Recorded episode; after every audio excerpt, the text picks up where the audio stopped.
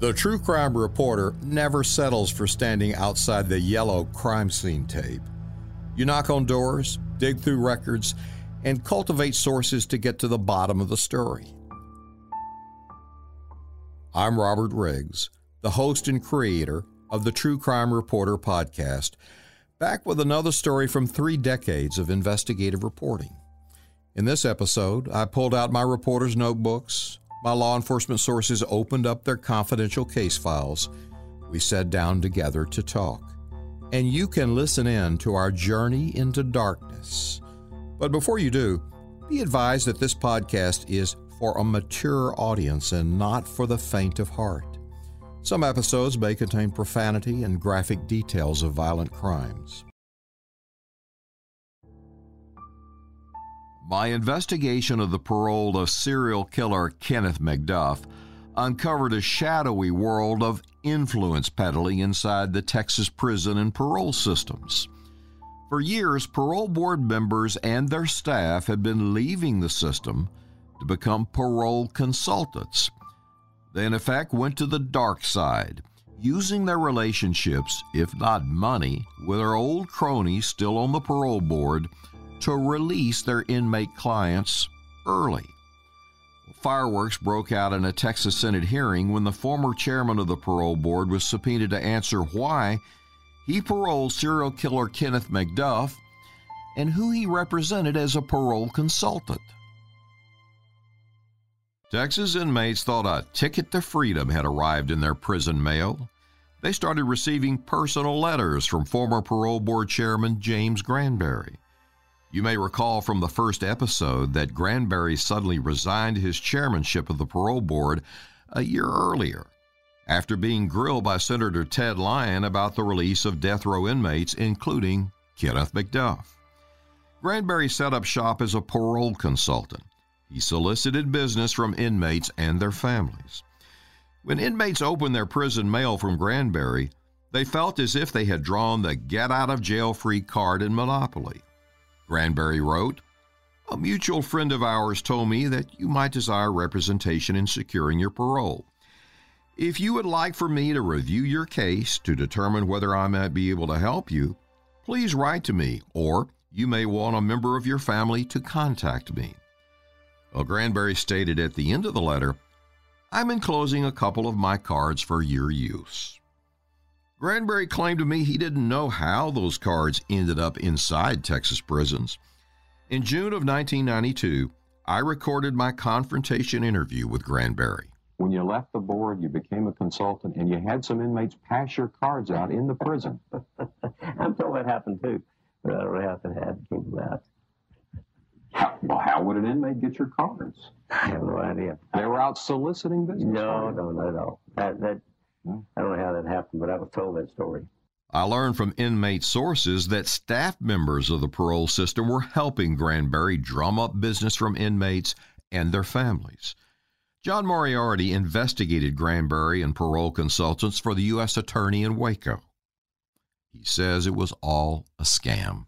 There was also uh, lists of people that were on mandatory release coming up that the, some of these parole board uh, members, former parole board members that were consultants now, would get these lists and know who was going to be released.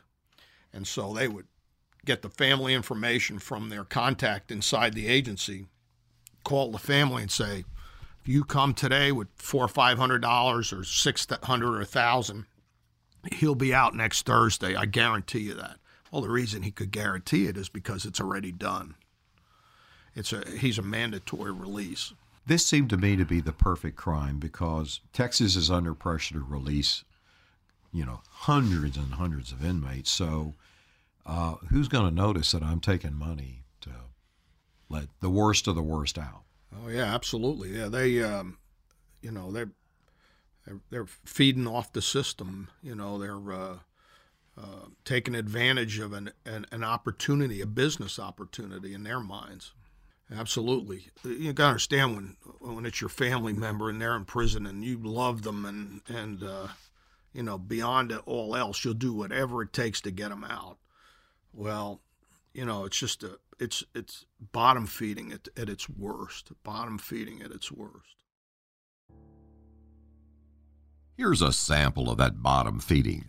The wealthy parents of an inmate from Dallas received an unsolicited phone call from Granberry and later a $5,000 parole consulting contract to help get their son released early from prison.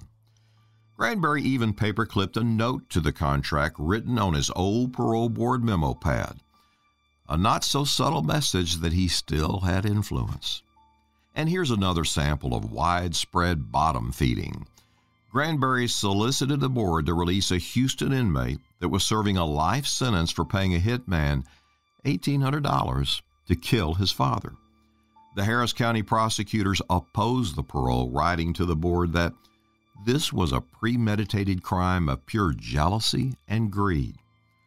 When I questioned the ethics of the former parole board chairman taking money to get his old cronies on the board to release his inmate clients, Granberry took exception in my June 1992 interview with him. Is it appropriate for you to go through that revolving door and one day take off the hat as board chairman, a very powerful position, and the next day be taking money to represent inmates to try to help them get out? Not a very, not a very powerful position, I'll tell you that. Yeah, well, it's, uh, it's uh, not unethical and it's not uh, illegal, but I, I'm choosing not to do it anymore. Inmates told me Granberry still knew how to flex his muscle inside the parole system, even though he was now on the outside. A Dallas insurance salesman serving three consecutive 16 year sentences for bilking investors out of $9 million hired Granberry. When it came time to walk out of prison, the inmate told me Granberry tried to shake him down for more money. When he refused to pay, guards hustled him onto a prison bus. He spent weeks riding from prison unit to prison unit across the state of Texas, lost in the system. No one would tell his family where he was or what had happened to him. Criminal Justice Committee of the Texas Senate will come to order. In the wake of my reports about Granberry's involvement in the parole of serial killer Kenneth McDuff and Granberry's parole consulting activities, Senator Ted Lyon subpoenaed Granberry to testify before the Senate Criminal Justice Committee. Lyon opened the hearings with a statement on September 18th of 1992. Today, we're going to consider many recommendations aimed at curing a diseased parole system.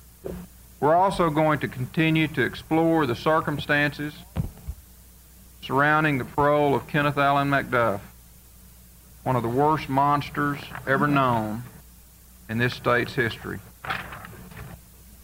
The committee is also going to continue to examine the parole consulting business because this type of activity is not regulated. There is no way to ensure ethical standards are being adhered to. Granberry's criminal defense attorney, Herman Gotcher, told senators that Granberry would not testify unless he received immunity from prosecution. As a result of the tragic events surrounding the parole of Kenneth McDuff, public outrage has caused a great deal of scurrying in the legislative and executive branches of the government to find a scapegoat. Dr. Granberry has been ridiculed in the press by the chairman of the committee and accused of criminal conduct. As recently as last night, it was reported on Channel 24 and here in Austin news that Ted Lyon was accusing Dr. Granberry of, quote, conflicts of interest, unquote that violated the state law while he served on the Board of Pardons and Parole. In addition, Democratic Governor Honorable Ann Richards has called upon the Travis County District Attorney's Office to instruct the Travis County grand jury to conduct a criminal investigation of the parole of Kenneth McDuff. That investigation is now ongoing. And I might add that the assistant district attorney in charge of that is present in this committee at this time. Dr. Granberry will not cooperate in this circus and will not assist this committee in its fishing expedition. I have instructed Dr. Granberry to assert his right under the Fifth Amendment to the United States Constitution in Article 1 Section 10 of the Texas Constitution. Granberry, through his attorney, refused to turn over a list of inmates that he represented as a parole consultant. Senator Lyon and Granberry's attorney sparred over the senator's questions. Granberry flashed a smug grin when Senator Lyon asked about the parole of Kenneth McDuff. Well, then I have some questions that I want to ask. And you can assert your Fifth Amendment rights on each and one, every one of those. Mr. Granberry, did you, why did you abstain from the vote on the initial parole panel that released Kenneth Allen McDuff? He submits his privilege, Your Honor. Now, Mr. Chairman, I want to ask the chairman whether or not he's going to sit here for now 15 or 20 minutes in front of the media here to castigate an honorable citizen of this state by repeatedly asking questions concerning his privilege and conduct or just some personal, personal reason for harassment. Mr. Chairman, if that's going to continue, I'm going to state to Mr. Granberry to get up and walk out of here. Well, then you can do that, counsel. Let me Well, I'm explain to you I'm something, trying sir. to comply with you. We're investigating, and I'm going to ask him some questions for the record. I've got about 15 questions to ask right, him. sir. That's reasonable. Now, we're investigating the release of a man who is personally uh, under investigation for the alleged murders of about 15 women. I'm aware of that. Are you aware of that, counsel? I was aware of it before you were, probably, Well, Mr. good. Chairman.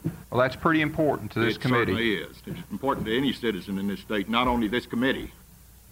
Good. I'm glad to hear that. Now, here are the questions. State your questions, Mr. Chairman.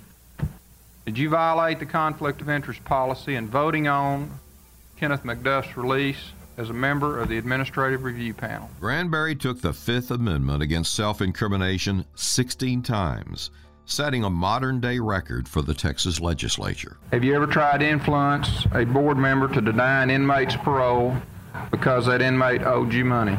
I instruct Mr. Granberry to assert his privilege. The systemic corruption uncovered inside Texas parole and prison systems angered the lawman who brought Kenneth McDuff to justice.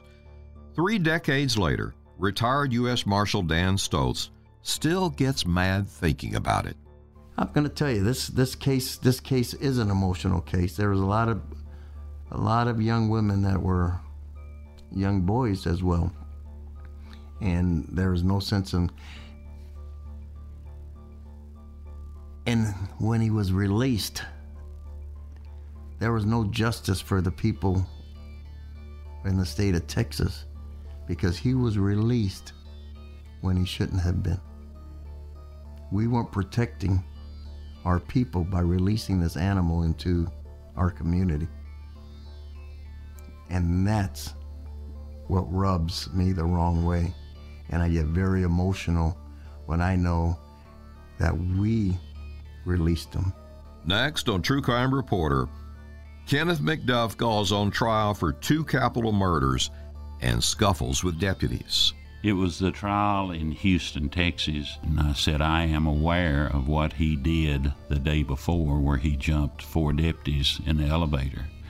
And I basically told him that I'd be happy to be there, but I would be well armed, and if he so much as scratched his ass in the courtroom, that I'd kill him right there in the courtroom.